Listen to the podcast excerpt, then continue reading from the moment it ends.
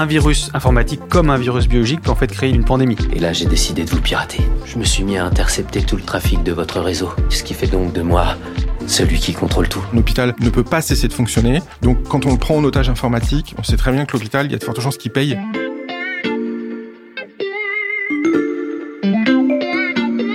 Salut, c'est Xavier Yvon. Cette semaine, La Loupe vous propose une sélection d'épisodes sur les sujets de prédilection de l'Express, ceux qui préparent le monde de demain. Allez, venez, on va écouter un de plus près.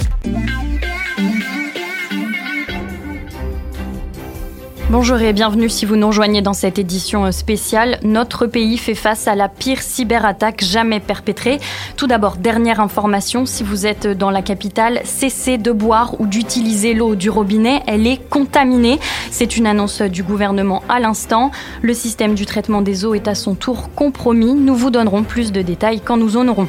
Depuis quelques heures, c'est le réseau électrique d'une partie du pays qui est tombé. Nous-mêmes, ici, nous vous informons grâce à nos générateurs. Nous ne savons pas encore pour combien de temps car le pétrole va bientôt manquer. Ça fait plusieurs jours maintenant, vous le savez, que le principal oléoduc qui approvisionne le pays est bloqué par des pirates informatiques. Je vous rappelle aussi qu'il est inutile d'appeler euh, les numéros des services de secours, ils ne fonctionnent plus. Si vous avez une urgence médicale, rendez-vous directement dans l'hôpital le plus proche. La liste des rares établissements qui fonctionnent encore s'affiche sur votre écran. Tous les autres ont vu leur système informatique pris en otage. Voilà pour les euh, dernières informations. Nous allons passer en revue tous les secteurs touchés. Ce flash info euh, un peu anxiogène, vous l'avez compris, est imaginaire, mais nous n'avons rien inventé. Euh, toutes ces cyberattaques ont déjà eu lieu ou déjà été tentées, mais pas simultanément sur un même territoire. Pas encore, car ce scénario noir d'un cybercataclysme est plus que jamais redouté par les spécialistes et de plus en plus par les gouvernements. C'est un peu euh, comme une pandémie de virus. On nous l'annonce depuis des années, mais tant que ça n'est pas arrivé, ça paraît un peu virtuel. Et eh bien dans cet épisode, on va vous expliquer pourquoi la menace est très réelle.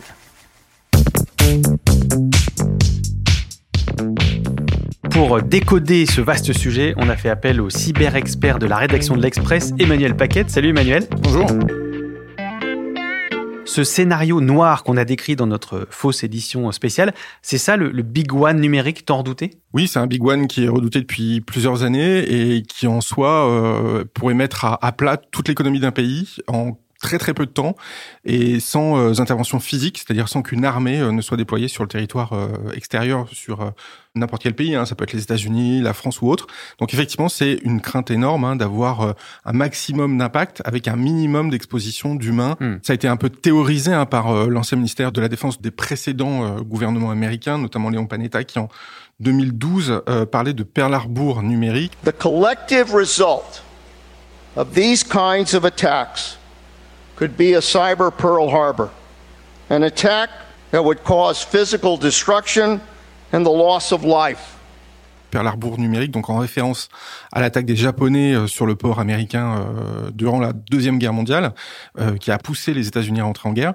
Donc on voit qu'il y a une forme de similarité entre ce type d'attaque et une attaque informatique qui pourrait quasiment déstabiliser tout un pays. Le Big One, ce serait ça? Il n'y a pas d'autres scénarios possibles? Bah, Le Big One, c'est euh, en gros des attaques simultanées, massives, sur des ce qu'on appelle des opérateurs euh, d'importance vitale d'un pays.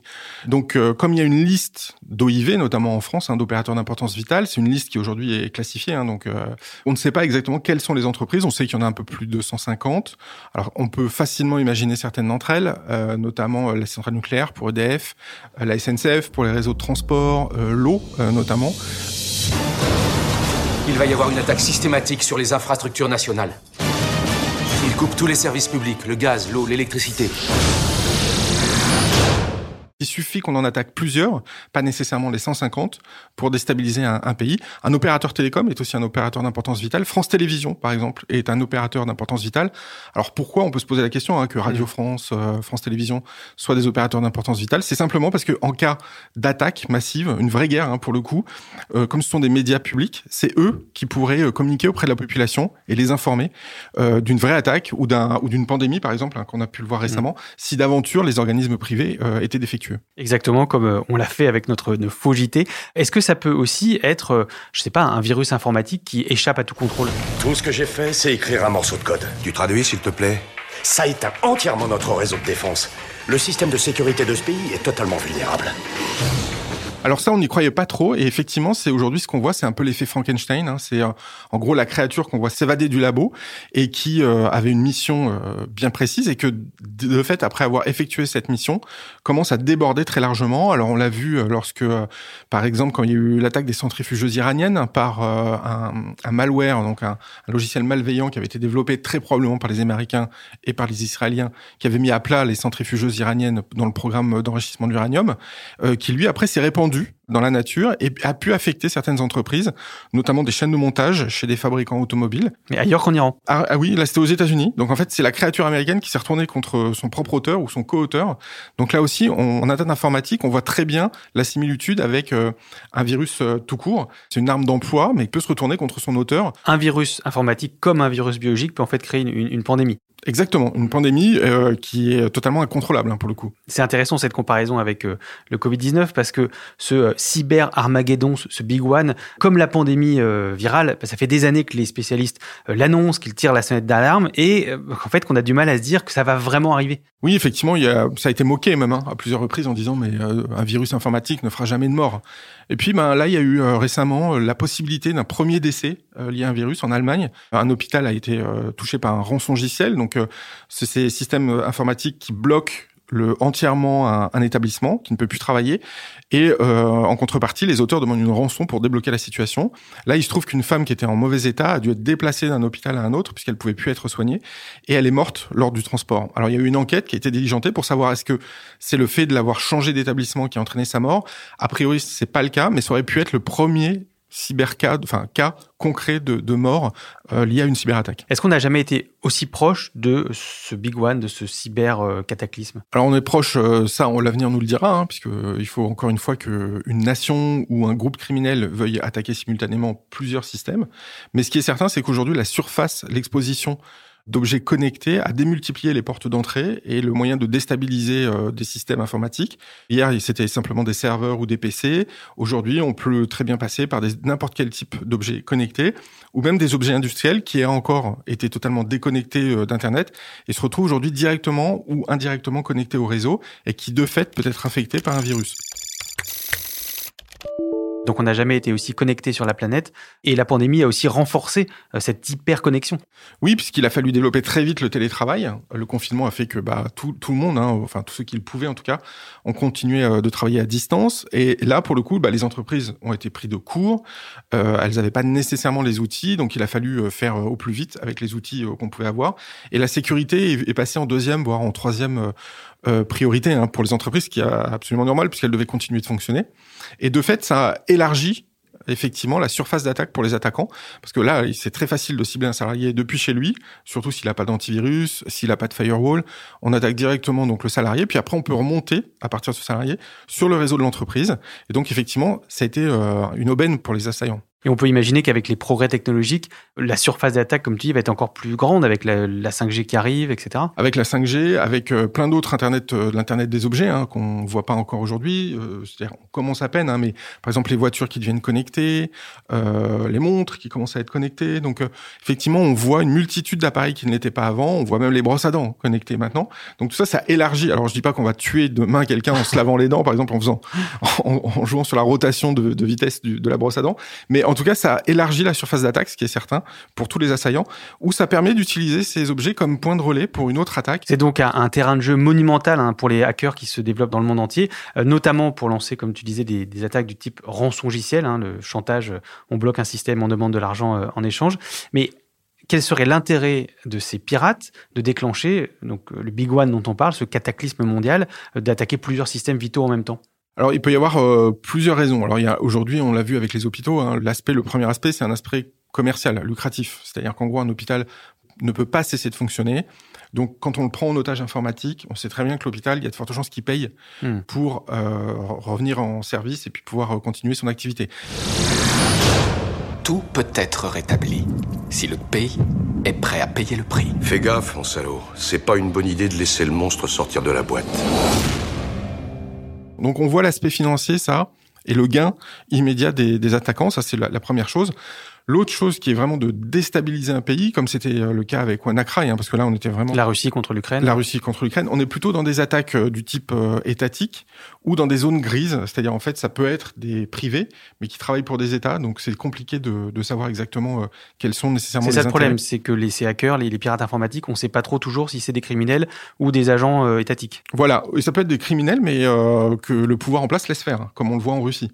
Et le pouvoir laisse faire, pourquoi? Parce que les criminels bah, ramènent de l'argent pour eux, mais des fois remènent des informations sensibles qui peuvent donner au service de renseignement du pays, et donc ça les aide. C'est gagnant-gagnant pour tout le monde. Il y a aussi le risque terroriste. Un groupe terroriste qui a les moyens financiers aujourd'hui pourrait embaucher un groupe de, méchants hackers hein, pour arriver à ses fins, effectivement. Hmm, bon, tout ça n'est pas très rassurant. Euh, après avoir scanné les risques, on va voir comment les États et les entreprises tentent de se prémunir contre cette apocalypse numérique. Ça vous donne envie d'écouter la suite, hein? Alors ne bougez pas, votre épisode continue dans 30 petites secondes, juste après ce message de notre partenaire. Êtes-vous bien installé pour écouter la loupe? Vous pourriez le faire à bord du nouveau SUV 100% électrique de Skoda, l'Enyaq iV. L'Enyaq iV possède une autonomie parfaite pour les déplacements professionnels. Oui, dans sa plus grande version de batterie, cela représente une autonomie allant jusqu'à 534 km en cycle WLTP. Et je vous parle même pas de sa charge puissante pouvant recharger 80% de batterie en moins de 40 minutes sur bande rapide. Bref, vous pourriez écouter plein de podcasts sans interruption. Pour plus d'infos, rendez-vous sur skoda.fr.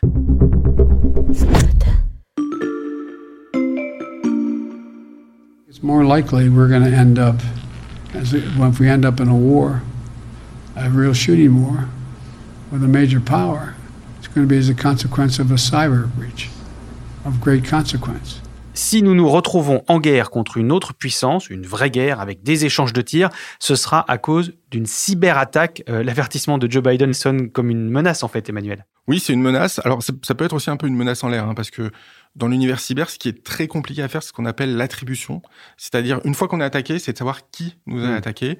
Et là, c'est pas forcément simple parce que euh, bah, les assaillants, ils sont suffisamment malins pour utiliser des serveurs relais. Euh, par exemple, un pays comme les États-Unis peut très bien se faire attaquer par des serveurs qui sont basés en France. Alors, est-ce que ça veut dire que les États-Unis ont envoyé des bombes sur Paris, par exemple? On l'espère pas. On l'espère pas. Mais ce qui veut dire qu'il faut vraiment être certain euh, de qui est à l'origine de l'attaque. Donc l'attribution, c'est extrêmement complexe. Ça demande quand même des compétences techniques fortes.